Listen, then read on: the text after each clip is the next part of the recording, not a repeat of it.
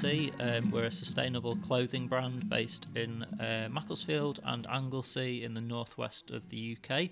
Um, I run this podcast called Ethical Pages Podcast, uh, which I hope you uh, have listened to the previous episodes. We've got absolutely tons of um, episodes all about seaweed. The last um, six or seven episodes, I think, were actually about seaweed, and we're finally moving uh, away from that. Uh, the reason that I did loads of episodes about seaweed, if you didn't already know, is that I ran a successful Kickstarter to produce a t shirt range which was made out of seaweed fibre.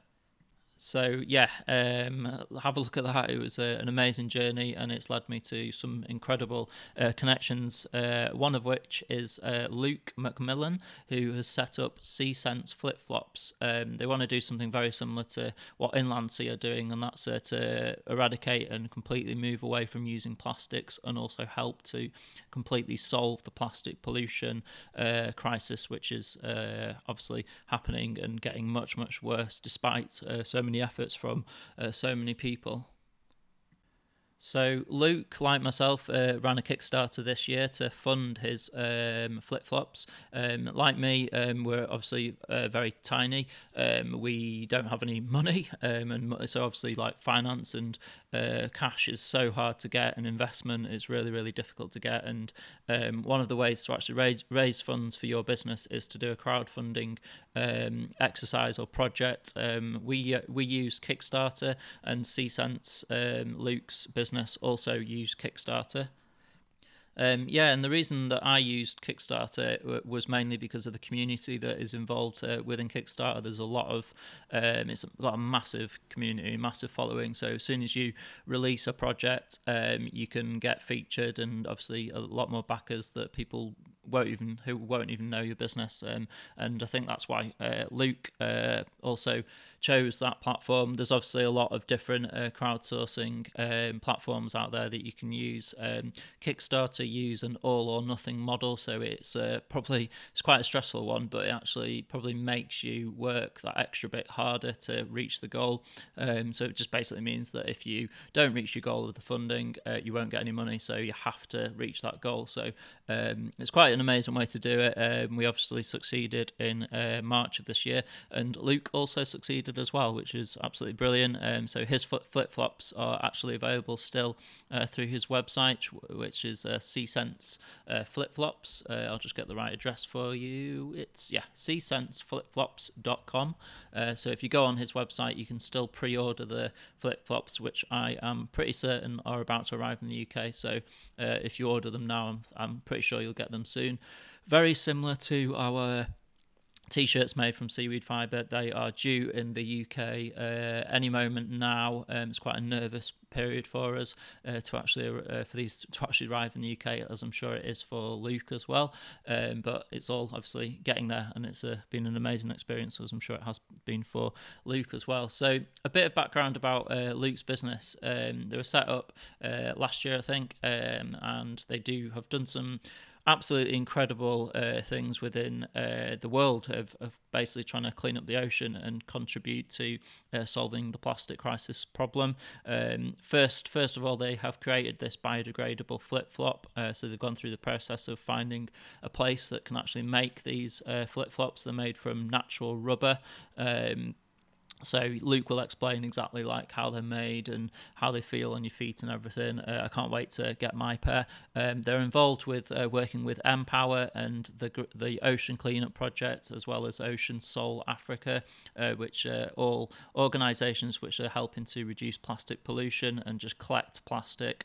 Um, you can read absolutely tons about um, how Luke has gone about collecting uh, all these different plastics and how um, his business is basically investing back into uh, projects like that around the world. So it's absolutely amazing stuff and uh, totally commendable what Luke is doing, and he's totally doing it in the the the right way. Um, so yeah, awesome stuff uh, from Luke. Um, so without uh, further ado, I will hand over to Luke and myself uh, chatting uh, last month about um, his incredible biodegradable flip flops and also um, the Kickstarter and the journey with that.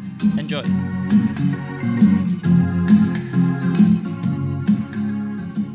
Thanks so much for, for having me. Um, uh, so we are uh, UK based, so we're based just outside London uh, in Hampshire, and we sell um, biodegradable flip flops. So 100% uh, natural materials, completely plastic free, and we also use profits to prevent plastics from reaching our oceans as well. Awesome, mate. Um, so yeah, so I've heard a lot about obviously uh, natural rubbers and Yulex being used in uh, wetsuits. Is it a similar material that you're using? Is it is it actually rubber? Yeah, yeah. so it's it the it, the process that it goes through is very minimal. So it's it's from from it comes straight from the rubber tree, so sustainable harvest uh, in Vietnam, and then it's treated, and uh, basically the, the the product running from what you get from the tree to the actual flip flops, uh, it, it's very minimal. Um, in terms of the wetsuits, I think uh, it, it's treated a little bit differently just to give a bit more flexibility uh, and uh, a bit more kind of comfort because the, the flip flops are actually very kind of uh, durable and sturdy and, and, and, not stiff as such, but um, I, I, imagine that'd be quite uncomfortable if it was a wetsuit. It'd be like a bit like a tin man. But but yeah, it's it's quite a um, uh, small process from kind of tree to, to foot, basically. Awesome, mate. So is the flip flop like hundred percent natural rubber? There's no, there's nothing else involved in the flip flop at all. Yeah, no, uh, completely, uh, hundred percent natural rubber. Um, the way that we that it gets hardened is it's treated with a tiny amount of ammonia. Um, so it's less uh, less ammonia than you'd find in a normal kind of sample of seawater, for example and that gives it kind of its uh, its firmer qualities. Awesome, mate. Uh, what about the colouring as well? So, how'd you get the how'd you make the different colours? Because I love all the different colours that you come up with. Yeah, so they're all natural dyes as well. So um, that that was one big thing that we are really we're really keen on um, that we, we, didn't want to be a bit of a hypocrite uh, because obviously like the, the most colorful flip flops always always sell really well especially kind of it's a summer summer item but we didn't want to kind of pump it full of chemicals just to get those perfect colors so we are bound by what we can do in terms of what's available naturally so yeah. you see a lot of flip flop brands they have all these crazy neon colors and just things like the colors that will blow your mind but we we there is scope to make different colors, but they are kind of you won't see these kind of neon and, and, and stuff like that. It's all very uh, kind of uh, sticking to like the primary colors and, and, and, what we can do to kind of add one color to another to make another, if you know what I mean. So we're, we're quite limited, uh, but yeah, it keeps it kind of natural and, and, organic. Yeah, they kind of look that way. They're kind of like slightly sort of pastel color that you can see. Um, so yes, yeah, I think as long as people kind of know that as well. It's everyone that's buying into the biodegradable side, as long as they they, they realize as well the colors are the colors uh, at the moment. It's people kind of love that. It's kind of a selling point, isn't it? Yes, yeah.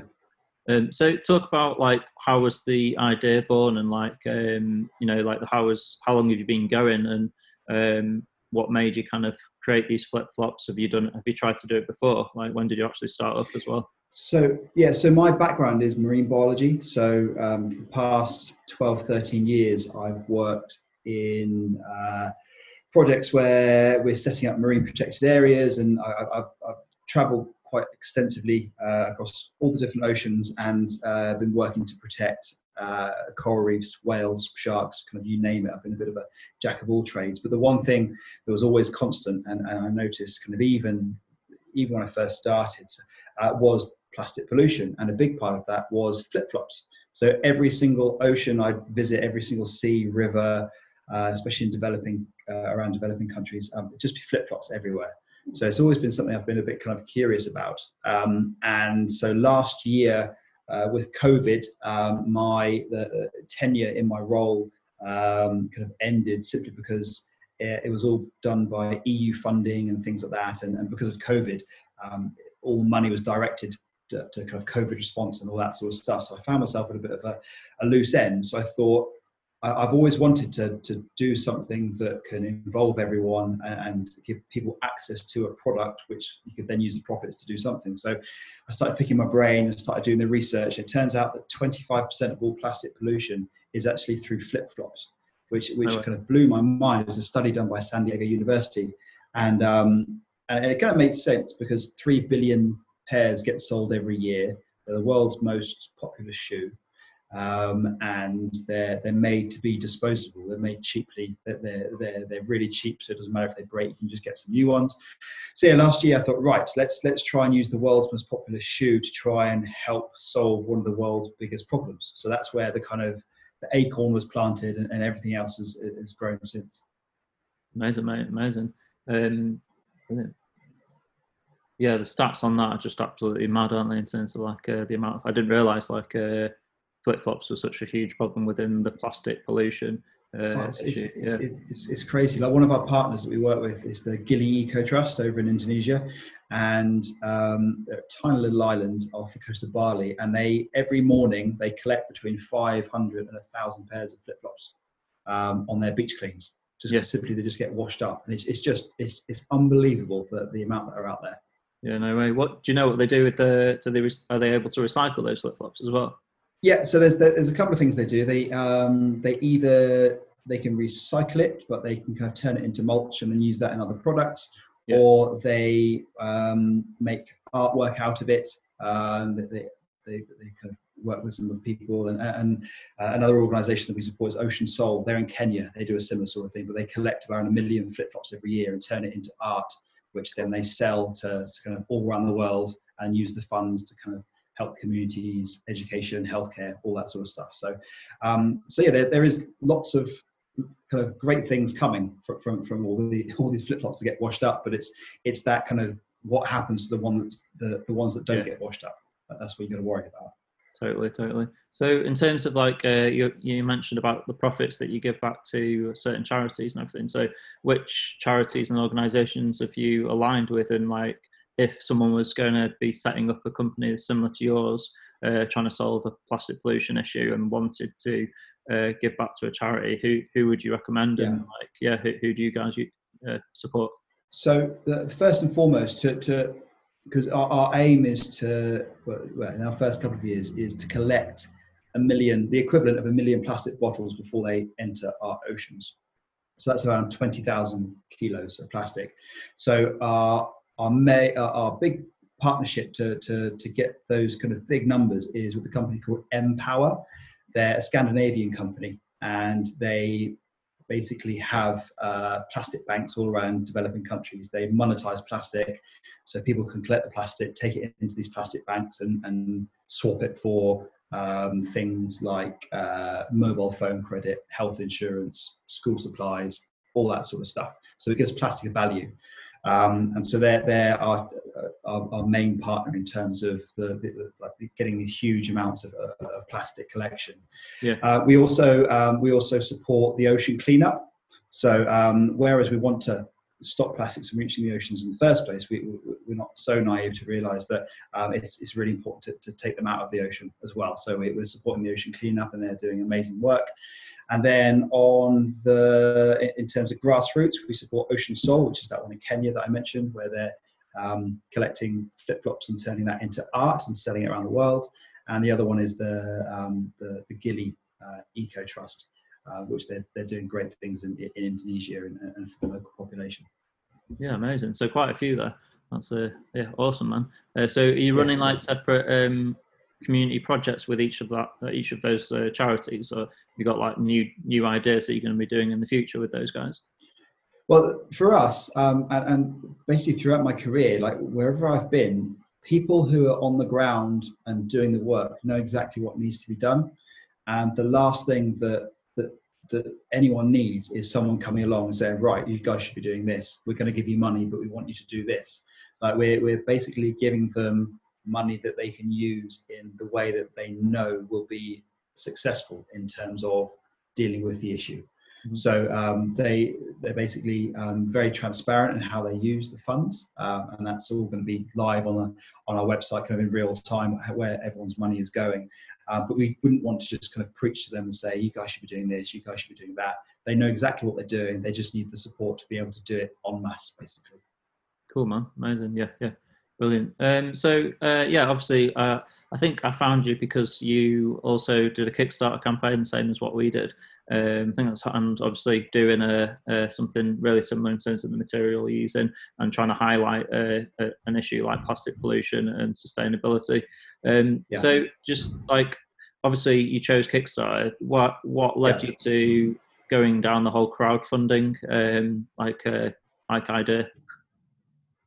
Yeah, so uh, the Kickstarter for us, it was the idea was that we wanted to get similar to you, probably um, we wanted to get that big injection of cash early, which would enable us to buy in bulk, which would set us up uh, instead of having to because like minimum order quantities and all that sort of stuff. When when you're talking to suppliers, um, you might want to start off small and have maybe 100 orders here 100 orders there but it just doesn't work like that. It's not worth their while to do that. So um, to be able to meet the, the minimum order uh, kind of quantities it, it was it was the best thing for us to do. And also um, with kickstarter it's a really good community. Um, there's lots of other crowdfunding things out there um, indiegogo and sorts of things like that not to poo-poo Ind- Indiegogo, they're, they're great, I'm sure. But with Kickstarter, there's people that are actually on Kickstarter, not just because you've directed them there from a Facebook ad or something, but they're there just lurking. They're there just kind of looking for bargains and looking for the next big thing. And Yeah. um, you get you get these kind of super backers who've, who've bought thousands of different things off Kickstarter. Um, so it's a real community um, rather than just a place to direct people. So um, obviously, it's great to say go and visit our Kickstarter page, but uh, we got so much support and, and so many backers that actually just found us. Um, we ended up being kind of a staff pick for Kickstarter, so we were a project we love, uh, which is really good. So people kind of found us on on that page as well. But it, the, the traffic that we got was was just great, and the amount of people that just didn't know who we were went onto our page, saw it, and then decided to back us. That was that was great, and I don't think you'd be able to get that on a lot of other crowdfunding um, crowdfunding sites. Yeah, definitely. I think that's the biggest uh, advantage of using Kickstarter. I think it's probably because it is the the biggest one to use, and it's kind of like the most recognised in people's name, the res- most recognised brand. Um, yeah, so like, well, I kind of did it very quickly. I, with me, we kind of kind of came up with the idea and got everything kicked off, I suppose, with Kickstarter and ready. Um, but what I what I think I didn't do, what I did wrong was I didn't build up enough momentum at the very beginning. So did you kind of have the idea and spend a lot of time uh, organizing like a, a launch date and things like that? Did you did you plan for it quite well? Yeah, so uh, I think we, we started it about three months out. Um, we spoke to a lot of people and um, about what because it, it was a brand new thing, and if if I hadn't spoken to the right people, I probably would, would have just launched and hoped for the best. Yeah. Um, and we might have done it, but who knows? Like, um, so the idea was that we we built a launch page, we ran Facebook ads directing people to that launch page. So then we we grew this community uh, beforehand. Um, so then, when it was a month ago, we'd email them saying month ago, da, da, da. Um, and then we we had that kind of audience that we could go out to. Yeah. Um, but strangely enough, the the although that was good for for drumming up kind of support and and, and, and exposure and things like that, the the majority of people that went to our Kickstarter and bought were, were, were actually from our Instagram followers. Right. So we I think we we got about ten thousand people had signed up beforehand to say let us know when you launch because we were interested, and it was maybe one percent, one and a half percent of those actually kind of went to the Kickstarter and and, and, and kind of backed us. The, Mm. the, majority came from Instagram, which was uh, I was really surprised at. Disappointed, obviously, because we we'd spent a lot of time kind of going out to all these people and spent a lot of money in advertising to to build up that support, so then they could support us when we went live. But it was quite nice to know that we our Instagram following was really engaged, and that's Yeah. something that we can kind of uh, play on in the future because it looks like we're kind of hitting the right mark and getting the right people supporting us. So so that was that was a uh, that, that was a, a positive. But but yeah, so it, it was in the the practice in practice wasn't as good as as what we'd had in theory. We, we thought we would build up this huge following and then email them and say right, let's go. But it didn't it didn't kind of work out as as well as we'd hoped. Yeah, man. Yeah, I, I know exactly what I mean. I think you don't really know until you actually launch it what the kind of audience are going to do, and that can completely change depending on what's kind of going on and what people Yeah. are doing at the time, I suppose. And like we both, we did it at a very similar time in probably the worst uh, global circumstances. Like, uh, like when I, like I don't know if you've got kids, but we, I've got a, I've got a son, and then I've got two step kids. But we're at one point we're we're literally just in the house with homeschooling like three kids uh, through the pandemic with a Kickstarter going Yeah. on, having to do like promotion like every single day. It was uh, pretty pretty insane. And and I don't know if it was the same for you, but because our uh, I know that you, like with your t-shirts and it's, it's like summary kind of product, and Yeah. it's the same for the flip flop. It's a summary sort of product, and in terms of the timing, it, we we may have done better in the summer, but then the flip flops wouldn't have arrived until the winter. So it's kind of that working against us. So we had to do all our photography and all our kind of stuff um, on on the beach in between snow days, kind of playing with the filters, trying to make it look a little bit more tropical. Yeah. Um, so it, it- and, and again, it's the pandemic, yeah. So it, it was it was a really kind of awkward time. So I think there's there's some pride to be taken from like for both of us, kind of that we actually pulled it off somehow. That it actually it actually works. That's that's something good. Totally, man. Yeah, exactly the same. Um, yeah, I, I did it. I kind of rushed into it and knew that it had to be done then. Exactly that because of the seasonal aspect. That I knew the t-shirts were going to make about were going to take about three months to uh, produce and make and design and everything. Um, so I needed them to be done in time for the summer. So for taking the orders, the t-shirts will be ready then. And, and I know very similar situation uh, for you as well. Um, so did you like? Uh, I employed a PR company as well, like um, which they they were totally amazing to be honest, and got us some mega mega leads, and we got uh, we actually got an opportunity with the Associated Press, um, which actually because of COVID got uh, basically Mm. delayed. We've still not even done it. Um, they're going to do it at the end of this month, uh, but that would have been absolutely huge.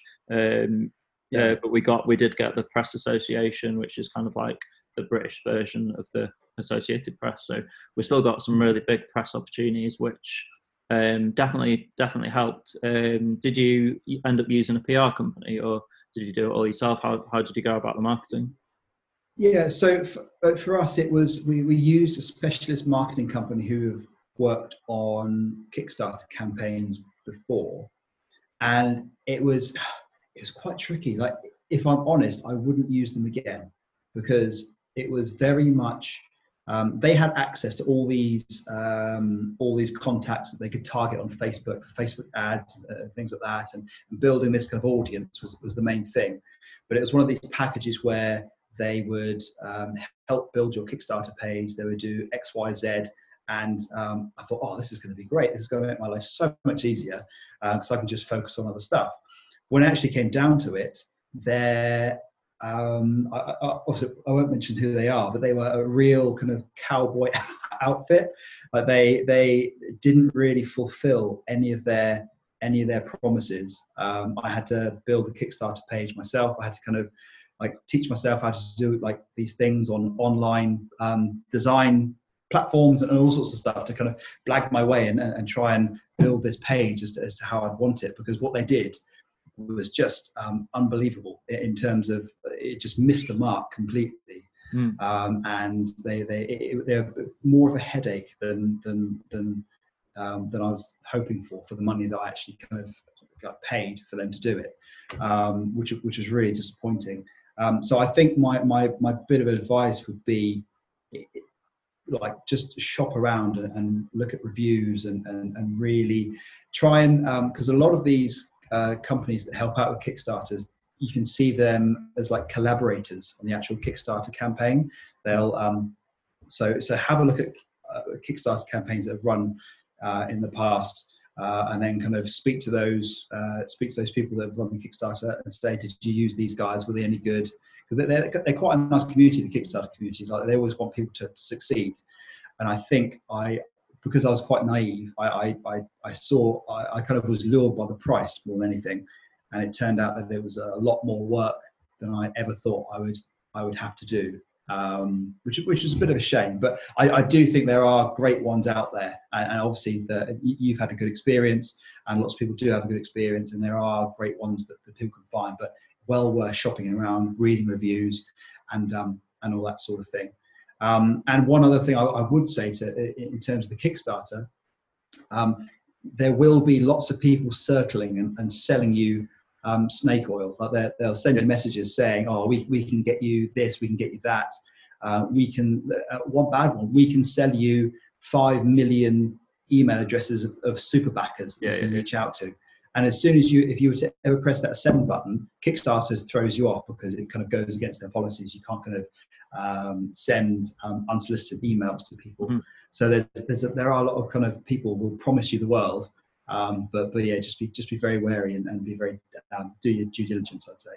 Totally, mate. Yeah, um, we actually used like quite a traditional uh, PR company uh, in the end because yeah, I I mean I run like a design agency uh, as well as my inland sea business as well. So I kind of could get all the graphic design ready. I could get the website stuff ready.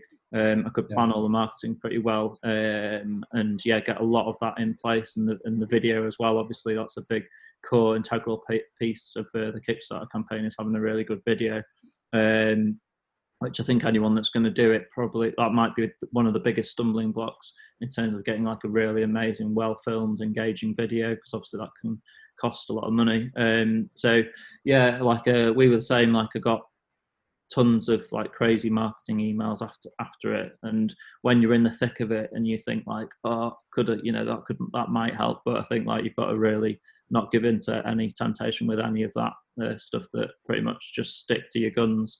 Um, the PR company that I used were really, really good, and the press that we got off the back of that, it was kind of mm. yeah, it was it wasn't even really to do with Kickstarter. It was more like general press stuff, which would then just just give us exposure of like what we're doing and um, kind of more felt like a more natural way of doing it as well and um, just talking about what we're doing and that seemed to work really well i think maybe you've got to look at what you're trying to achieve and what you're doing, what the product is, and who the target market is, and maybe like with my you know being a bit more wise after the event, like really looking into who was going to be buying this t-shirt. It's the same with you, like who are those people who are actually going to be really engaged? Like uh, I suppose you found that did you get a lot of people natural engagement from Kickstarter, and you probably didn't expect that.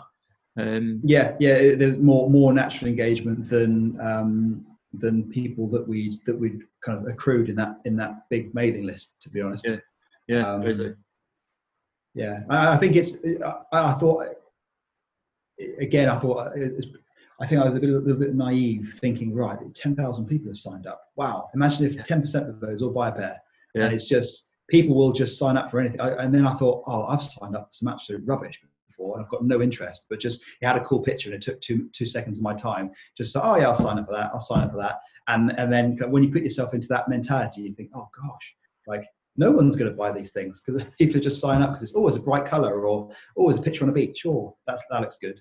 So yeah, it's, it's, it was very hit and miss totally. But I think uh, you you totally did the right thing there though by doing the email list. I think um, you've got to have it's just one of the many cogs that you've got to have moving, and then one of those cogs will probably work really really well. And it's kind of like you've got to cover every single one because it might have been the case that you did get like maybe ten percent of that ten thousand people of backers, yeah, and you didn't get the Kickstarter stuff. It just really depends on what's going on.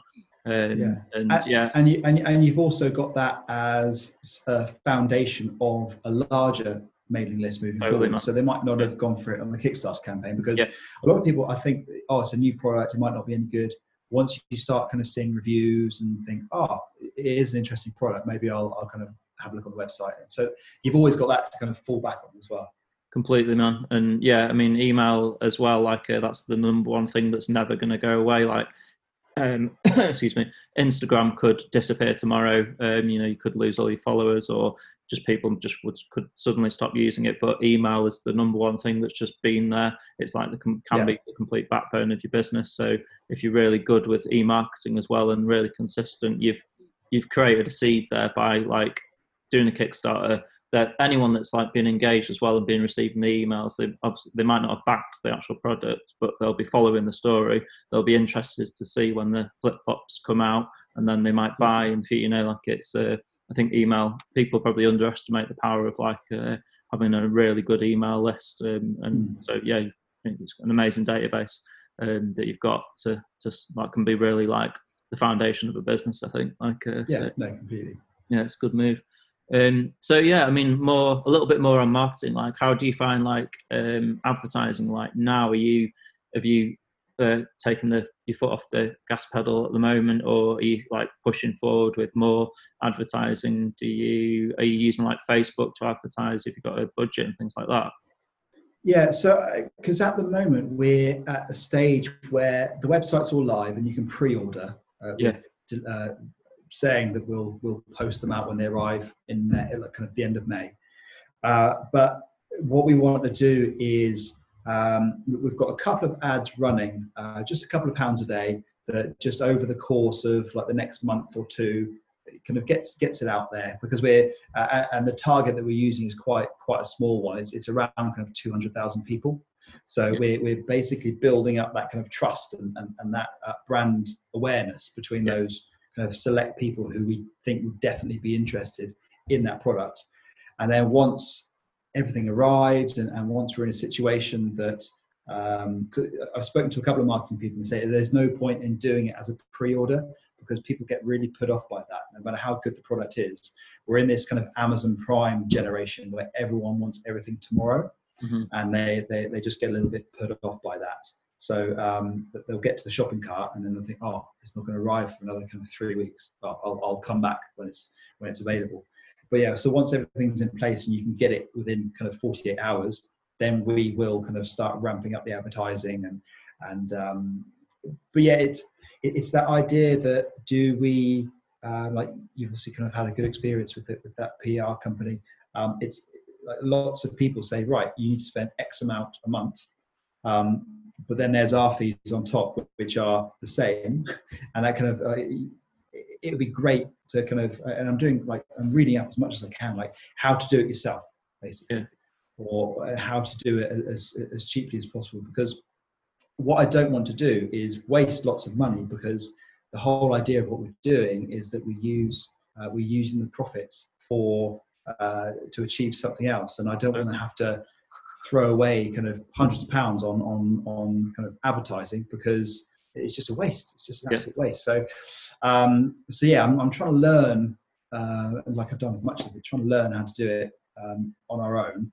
And Mhm. then um, if we do get into trouble, um, then then if it's not kind of kicking off as we want, then yeah, it'll kind of give a PR company a call and saying, "Can you help us?" Because there are lots of really good ones out there that do just sustainable clothing and, and all that sort of stuff, and um, they're, they're very geared and they have that audience already that they can kind of tap into. So that, that's that's that's why you pay them the big bucks, I guess. But so yeah, it's, it's uh, like what about you guys? Are you are you, are you getting on with the, the advertising?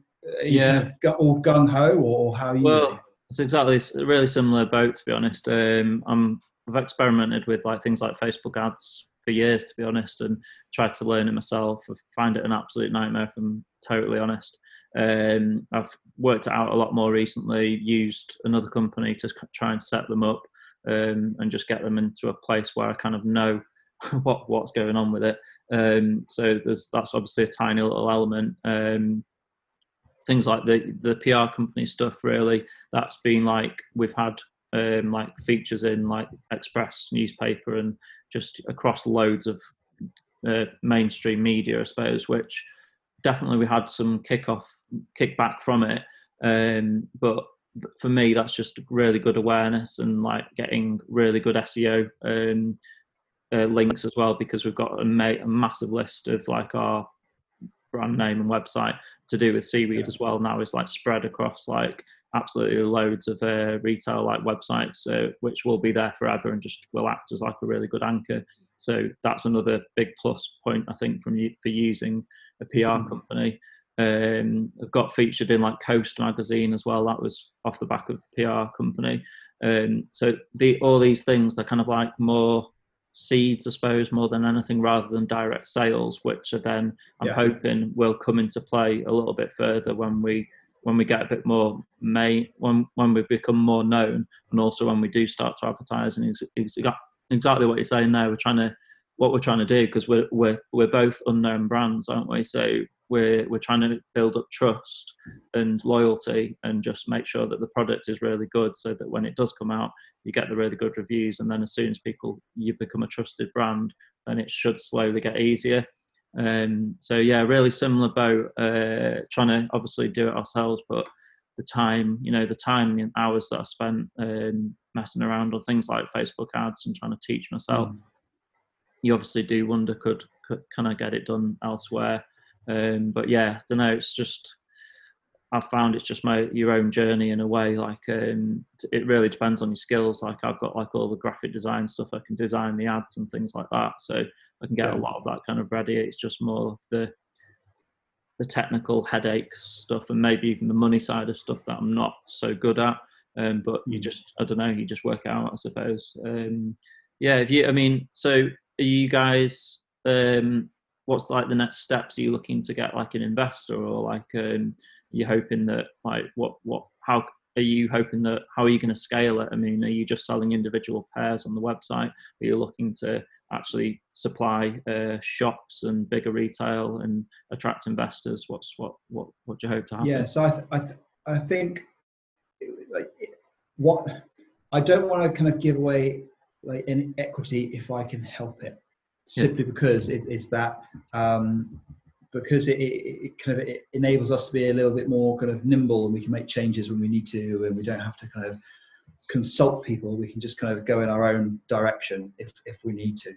Um, and in terms of what we want to do um, i think that where we're going to make the most inroads is through uh, wholesale. So um, we've signed up to do um, quite a few little kind of country fairs and shows over the summer. We'll have a like a table and, and just kind of like sell our wares and, and try and kind of um, grow our, our, brand that way.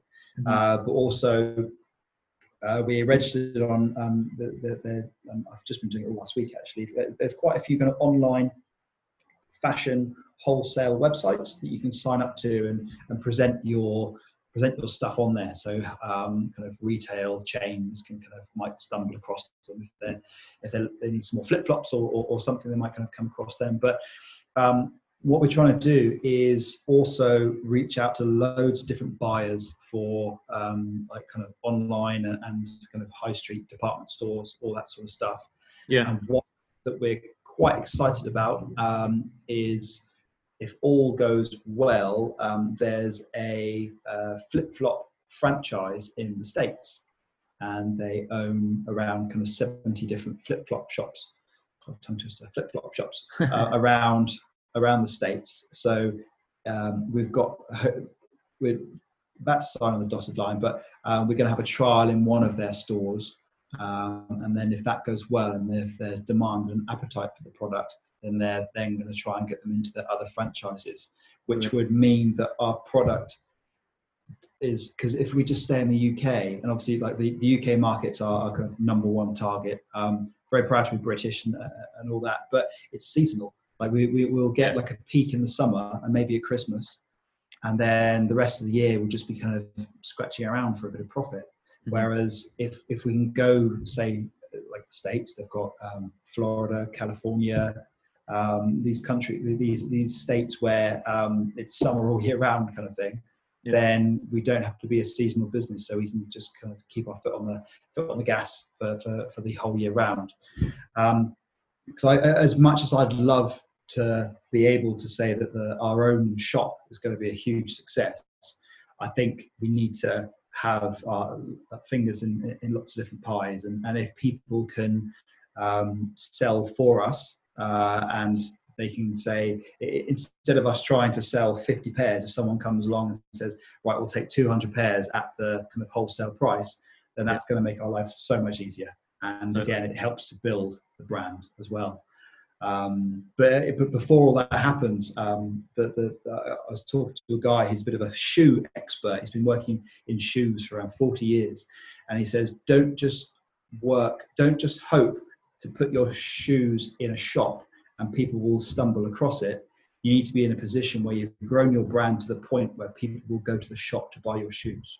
Mm-hmm. So it's it's it was it was quite good advice, but also quite scary. It's so we're a big part of what we're doing is like our brand identity and keeping up like our social media and and all that sort of stuff, so that then people would kind of want to actually buy a pair as opposed to just kind of see them and think, oh, they're okay.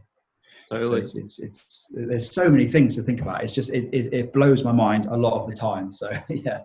Yeah, um, absolutely, man. It's like the wholesale thing is is definitely the one that needs to be cracked. Um, I find it really difficult because obviously, if you go and then sell it to wholesale, you're making half the money that you're making if you sell it yourself. uh, but then you can't Yeah. sell it yourself because you can only sell like you know the odd pair here and there. Um, but yeah, I think you need to find a mix and kind of going back to what that guy said. You're doing.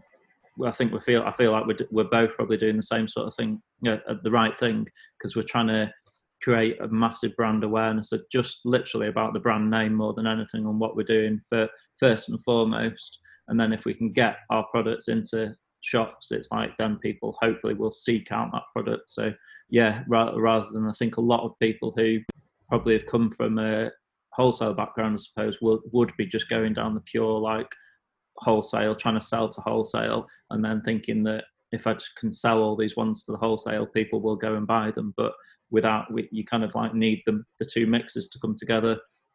So Yeah. it's just, it's kind of like painfully sort of slow process, I suppose. But I guess it just takes years of just grinding at it. It is, yeah. And if, if you think like kind of if we were to look at our direct competitors, um, I uh, not mentioning any names, but there's one big flip flop one out there that probably everyone knows of. I- I've never seen them have their own shop. It's all you always buy it kind of at a department store or on like ASOS or um, Amazon or, or something like that. So you, you always kind of seek seek out that brand as opposed to going to their shop because you yeah I've never actually been to a, a, a, a shop of our direct competitors as such because Mhm. they're all just out there. And Amazon's another one. I, I, I kind of keep umming and ahhing whether to use Amazon, and I think like, the, the reason that I'm, I'm going against it is because I can't guarantee what packaging they'll turn up in. Like uh, sometimes they do turn up in cardboard boxes with kind of cardboard tape, and that's great. But other times they just things just turn up in a jiffy bag, and it's just more plastic. And, and we've made this kind of conscious decision not to use any plastic in our Yeah. product or our packaging. And I I just don't want to kind of because it's a huge thing. If, if we like, it, it, makes us hypocrites if we use this kind of huge multinational company just because they're um, of their exposure and, the, and their like cheap prices to then put more plastic out there. So it's yeah, it's it's it's a tricky one that one. Oh man, yeah, it's really difficult. Yeah, I was going to ask about uh, distribution. So, um, how do you how do you currently go about distributing? How are you going to do it when you get your uh, hundreds of flip flops uh, delivered? Are you literally uh, hands all hands on deck, uh, putting them together and packaging them up, or are you using an actual specific distributor? Yeah, so um, we're we've decided. Um, so instead of kind of keeping everything in the garage and doing it and going to the post office um, kind of five times a day, whatever it might be, um, we we kind of shopped around and looked for the best possible fulfillment people. Yeah. Now there's there's huge ones that that deal with big chains and and move tens of thousands of, of kind of products every single day. Um, whereas what we've decided to do is um, we've actually found a really lovely fulfillment company.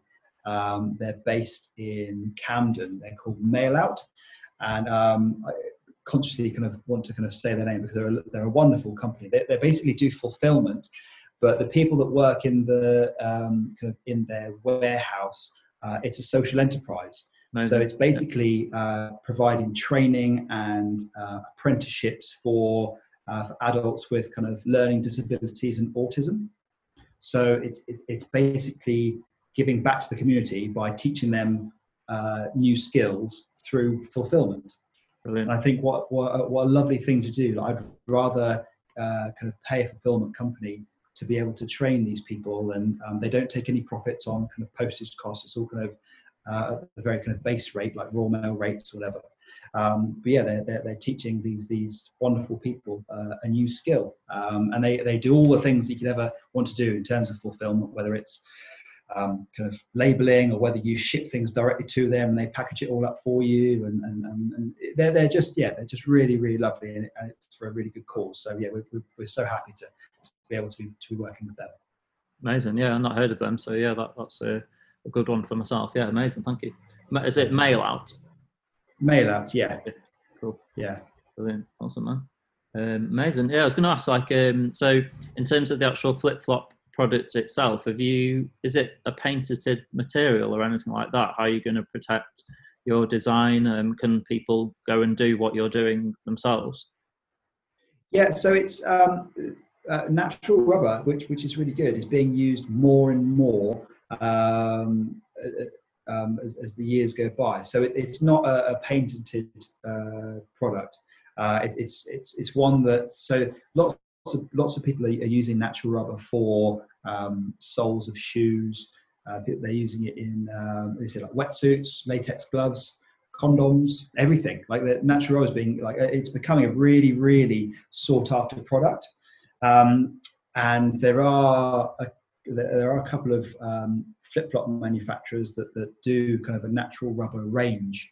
But what what all what I wanted to do, like what like the, the key thing for us was that um, it's a it, it, it's a way of getting profits to then use for other purposes, mm-hmm. whereas uh, all these other companies are kind of for profit. Yeah. Um, so it's so that's kind of where our, our unique selling point is. There is um, there are other people using um, natural rubber, which I think is great. Like um, uh, uh, they're not kind of competitors as such. Like we're, we're all trying to do good things, but our, our, our thing is that we're not doing it kind of for profit. We're, we're doing it for kind of to, to, to stop plastic kind of getting into the oceans. Um. And it just turned out that that was the best. I, I, didn't I didn't want to be in a position where I was because a lot of companies are using um, recycled ocean plastic at the moment Mm-hmm. And there's a huge debate on whether, and, and, and they're calling it kind of eco-friendly and sustainable. Uh, and there's a big debate at the moment that I didn't want to get caught up in of whether um, recycling ocean plastics is sustainable because uh, it's, it's, that thing like it keeps plastic in the con- in kind of the front of everyone's minds. They keep it as a, a product that, that we should be using as a useful product where I, I, didn't want to get into a situation where I'm kind of trying to defend my use of recycled plastics when I'm trying to stop plastics reaching the ocean. So it was, it was that kind of idea: step away, use a different material, and it just happened that a couple of other people were also using that material, which is which is great. So yeah, um, so there's there's no kind of malice or, or no kind of like real bad competition or, or that sort of thing. It's everyone's trying to do their best, which is good. Yeah, man. Yeah, exactly the same with me. Um, so I initially started the business to raise awareness of plastic pollution, um, and it was kind of like there weren't that many companies at all making T-shirts out of recycled plastic bottles at that time, like 2014. Um, but now everyone's using um, recycled plastic bottles in everything, which again, it's really great. But then it's like it comes all the way back round, and we're like, yeah, we're taking plastic bottles out of out of the ocean effectively and not not let them get in the sea. Uh, but then all we're doing is recycling it, putting it back into t-shirts, and although the it's still going to carry yeah. on existing, we're not actually we're sort of solving the problem. We're kind of halfway there, but it yeah exactly the same. I'm the same with you. I want to although you know there's t-shirts in this room now that are all still made out of recycled plastic bo- bottles or recycled polyester um, mm. I need to get away from that completely, um, which is why why when I found seaweed and this whole seaweed fiber, why that was such a kind of rev- revolutionary material because it can replace like the polyester aspect, um, and it's a completely sustainable material. It's and you know when it grows and things like that, it um, helps co- combat climate change, uh, whereas plastic obviously does the complete opposite. So yeah, um, exactly. I I want to get 100% away from using any type of plastic in our actual um, in our actual clothing. Uh, totally, yeah. So same same issue. And there's and, and, there's so much greenwashing as well. It yeah. seems to be like the trendy thing now to say, oh yeah, we're made out of re- recycled yeah. ocean plastic, and it's just I don't know. It, it just doesn't feel right for me that that, that um, and, and a lot of people sell it as in they're actually going out and collecting the bottles and using them to make the, like the, the clothes that are on your back, that kind of thing. Whereas it's all kind of uh, it's all in a warehouse. They've got all these threads and stuff that they've made, millions of meters of thread they've got ready to go, mm-hmm. and it's people are kind of selling it like, oh yeah, like we we, we stopped, uh, we, we collected all this ourselves and we've turned it into shoes, which is great if they have, but it's it's just part of one big manufacturing kind of process.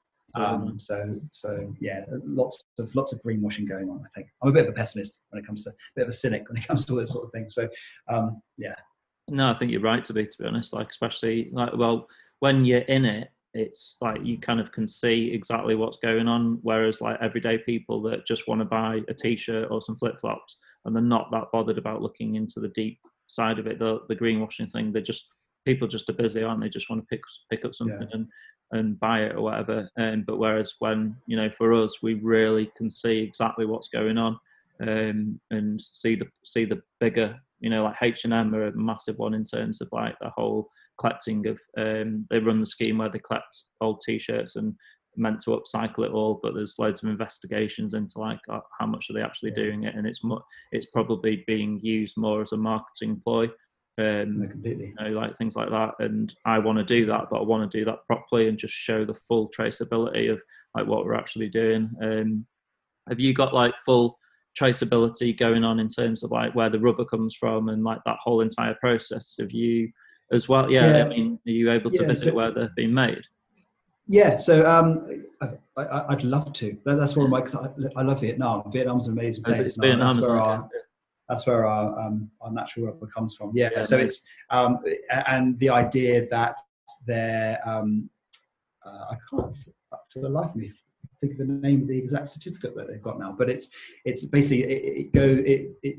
proves they get audited and show that there's no kind of human rights violations. Everyone gets paid a fair wage, good working conditions, yeah. um, all that sort of stuff. Because because it's great having a sustainable material, brilliant. But if, if everyone's on kind of five pence for the whole week trying to kind of harvest it, then then yeah, it just goes against kind of everything we're we're trying to do. So yeah, it was it was really important for us that it was all kind of legit as such, and that everyone was getting a good wage and, and everyone had good good working conditions. So whether it's um, whether it's on the farm or whether it's kind of in the actual manufacturing process, um, yeah, that was that was super important to us. Yeah, yeah, I think people are becoming more aware as well. Like anyone that's going to um, invest in your brand as well, that's anyone that really gets it and really gets what you what you're doing they'll definitely want to they'll really want to see that side of it so i'm trying to be as like open as honest and transparent as possible and bits where we're failing as such like with the recycled plastic bottles for example i'm trying to say that we're trying to we want to move away from that and we're doing the seaweeds but you know mm-hmm. like uh, just slowly yeah just try and be as honest as possible and just get people on the journey more than anything um yeah so like we i mean yeah we've done really well man um like one question what's been like the most challenging part of uh, running the business so far and maybe the Kickstarter? I think I, it, it sounds really silly, but it's actually it's the sizing, it, which, which okay. sound which sounds banana. I don't know if you've had the same problem, but um, so what we did at the very beginning is we um, looked at so many different samples of flip flops and did lots of research about the size of people's feet mm. and all that sort of stuff. Yeah. And it is virtually impossible to keep everyone happy because everyone's built differently. Um, and um, because we're, we're, a startup, I would love to do like from size one to size 17 and just, just to kind of make everyone happy. Um, but we couldn't because obviously we don't have the funds. Eventually, like we'll, we'll maybe have kid sizes and sizes for people with bigger feet and smaller feet. But for, we started off by saying, right, women's will do size three to seven, men's will do size eight to 12, because that's kind of fits with everyone. Um, but then it's like, oh, I, I'm a, I, I'm normally a size three, but these come a bit small. So okay, so then we have to like redo the sizing, and that happened kind of three or four times where we had to redo the molds and redo the sizing just to try and keep everyone happy. Yeah. Um, and even now, um, after our Kickstarter, even though we kind of advertised the uh, the sizes and, and, the dimensions and things like that, so oh, why I, I've, I, I ordered three pairs, um, but I've just found out that you don't do size uh, women's size nine. I'm, I'm, I'm, super sorry, but it's it, like we, we have put it out there, and um, maybe you can try a, a men's size eight or, or something. But it's it's it's and it's silly that that's the biggest headache that we've had because there's been loads of things that have gone wrong but this one has just cost us hours days weeks trying to get it right. Yeah. but hopefully when it is right it's right forever. So it's, it's kind of a, super important thing to get done. But um but yeah it's it's it's it's amazing like the different shapes and sizes that people's feet come in. Mm-hmm. um, and it'll be the same for you with like people's torsos. Like everyone's built differently and trying to get a good fit the majority of people it's probably even more tricky with t-shirts and things like that. Yeah, we, I mean, yeah, I've gone through exactly the same in terms of the t-shirts because they want to know the exact size of everything on the t-shirt. So it's like they've obviously got their own standard one that they use, and then I've been using theirs and comparing comparing it with the ones that we've got here, uh, and just making sure it's really similar. But exactly the same. People want a t-shirt with a thinner neck and like slightly and just slightly tighter. But um, in loads of ways, it's the first time that we've done it, which it's kind of like you've just got to go, like you've just got to finish it and do it. I, I had exactly yeah. the same problem. Um, we've gone down to like extra, extra small, um, all the way through to triple XL, I think. Yeah. Um, just because like we just because we could and for that reason like and, and it didn't cost any more to do all those sizes. Um, we really wanted to do kids because um, we had another company who wanted to do kids, but um, we we didn't want to go down to like size because you start at age three to four, uh, all the way up to size to age fourteen. Um, but then that's a completely separate cost, a separate way of making it as well.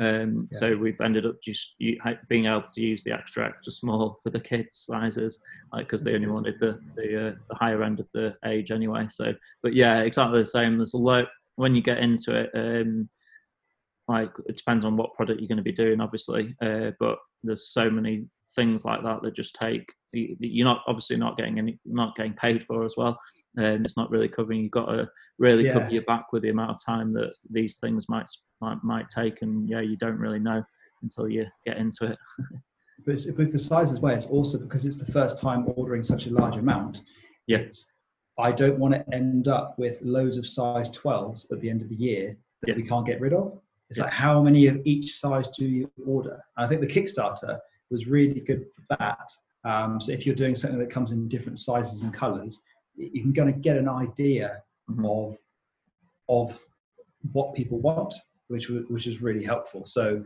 um, it kind of backs up your idea that they're going to pick kind of this size and that color, that sort yeah. of thing. So you can kind of add, uh, order a couple of extra of those. So again, that's a really that that that, uh, that kind of getting an idea. It's, it's also almost kind of extra market research using Kickstarter. Yeah, people will kind of tell you right, uh, and you'll have maybe 300 people all telling you right this is the color, this is the size, and that kind of gives you a gauge for what everyone else wants, which is really good. Totally, mate. Exactly the same. Like um, the Kickstarter has allowed me to drill down exactly what sizes I need to get for the future, so I can evaluate it over 200 odd people.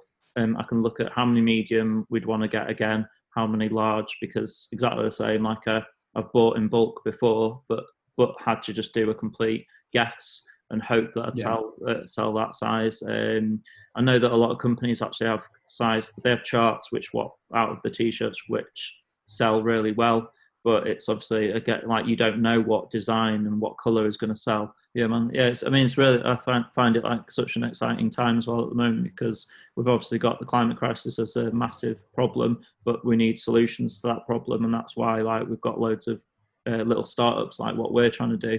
Um, so it is like it's really exciting, but like any new business, you just like and the thing the thing about it as well, if you if we were doing this 20 years ago, like some of the clothing brands or flip flop brands that did did it 20 years ago, there would have been a completely yeah. different way of doing it back then. So it's not like any of those brands or anyone can really tell you exactly how it should be done.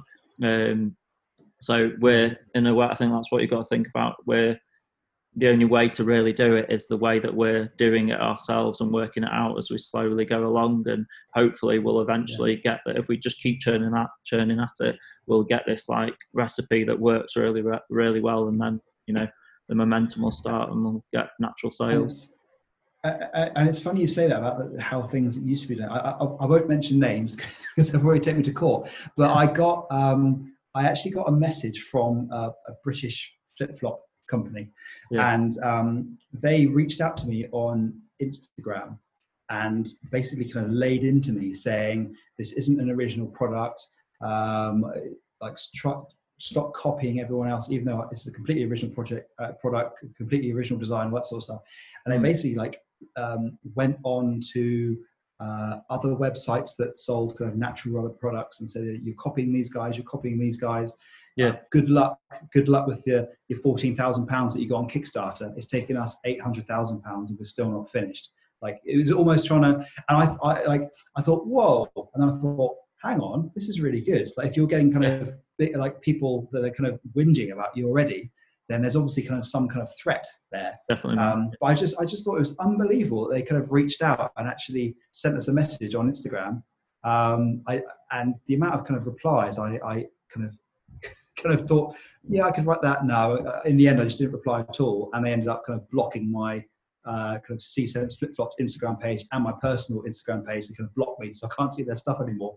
But it's just bizarre, like this, because they, they're quite kind of a well-known kind of flip flop company, and they just kind of yeah thought that they'd maybe and again it's that it, it isn't how things used to be done yeah and this this kind of uh, you, you, can grow really quickly now in a really short space of time because of social media and, yeah. and all that sort of stuff so it's easy to become someone's competition much quicker than, than it ever has been before which i think is great especially when you're doing something that's trying to disrupt the market give people a, a, a sustainable alternative definitely, mate. Yeah, I mean, take take that as a massive compliment that they've done that because uh, they've obviously seen you as a quite a big uh, threat. Yeah, so, just, yeah. bananas. Yeah. yeah, yeah, yeah. That is crazy, isn't it? That, but yeah, it's a good thing. yeah, definitely. Cool, man. Um, yeah, I don't know if there's anything else you want to uh, talk about. Uh, I don't think there's much else. I think I think we've covered. I think we've covered every base. I think yeah. it's just just a case of if and if anyone wants some more flip flops, then they, they know where to check us out. But only if you need more flip flops. We're, we're, trying to kind of obviously limit consumerism. So yeah. it's only if you're. Um, and one thing we do do is that um, for people that have got an old pair of flip flops that have fallen apart, um, we'll always ask them to post them into us because we are working with a really nice company who uh, mulch down um, kind of plastic, foam, rubber flip flops and turn it into the flooring of children's playgrounds. Right, amazing. So you can kind of you can give your flip flops a little bit of extra life. So you can send them to us, and then we'll give you a discount on your, on your next purchase, and then we'll go and recycle those and give them new life. So that's that.